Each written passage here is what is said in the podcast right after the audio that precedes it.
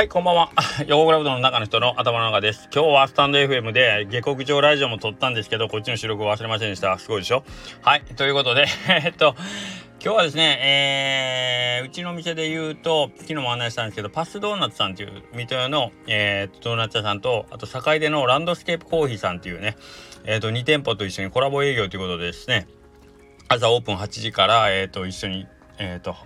そちらのコーヒー屋さんとドーナツ屋さんは、えー、8時から10時までっていう形で、えっ、ー、と、ちょっとコラボ営業をさせていただきました。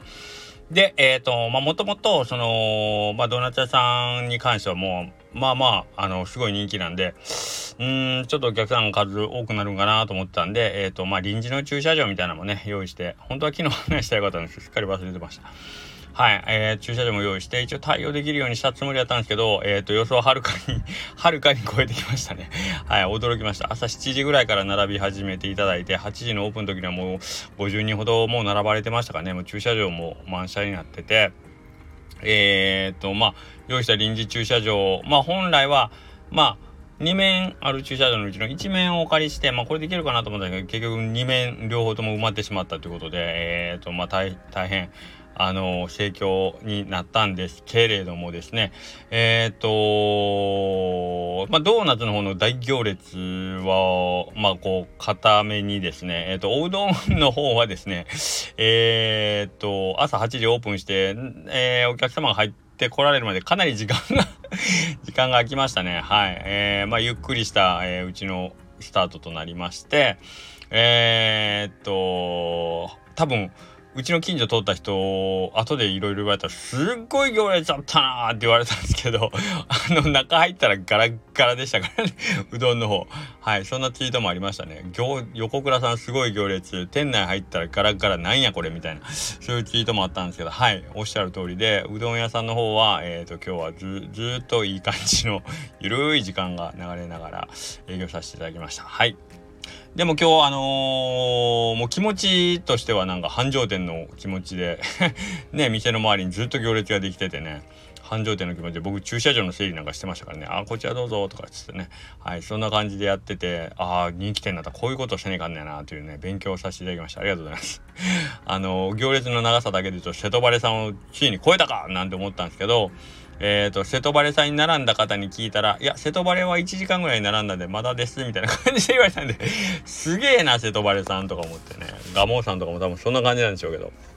はい。けど、まあまあ、なんかこう、面白い体験でしたね。はい。で、えっ、ー、と、一つ感心したのが、やっぱり症例だけお客さん、まああのー来られてる中でそのまあ僕が把握してなかったら申し訳ないんですけどそのトラブルらしいトラブルっていうのがねえー、とまあ起きなかったっていうその例えば路上駐車をしてなんかこうねあの他の通行の邪魔になったりとか大渋滞になってなんかこう日もさっちもいかんくなったとかそういうことなくですね。えー、とまあ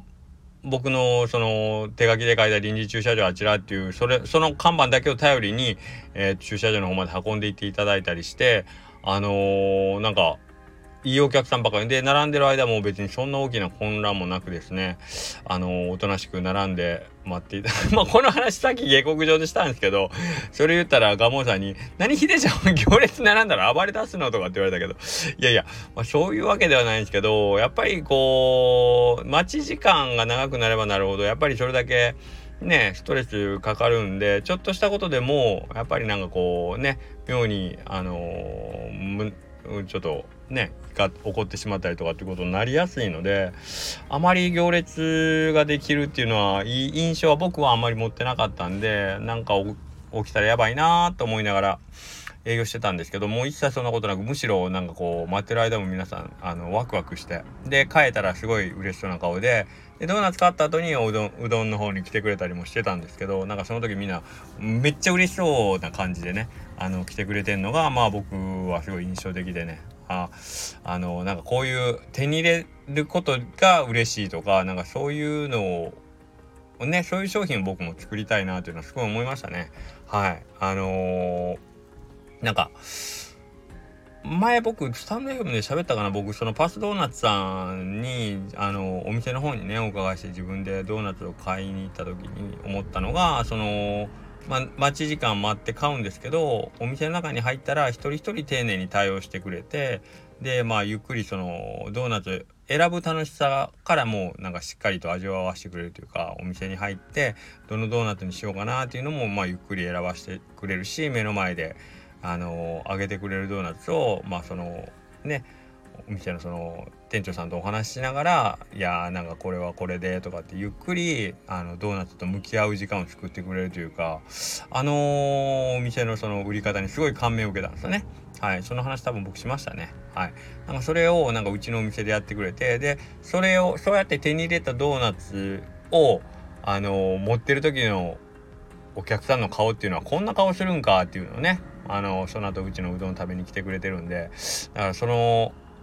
ワクワクというか嬉しいその気持ちのまんまうちのうどん食べて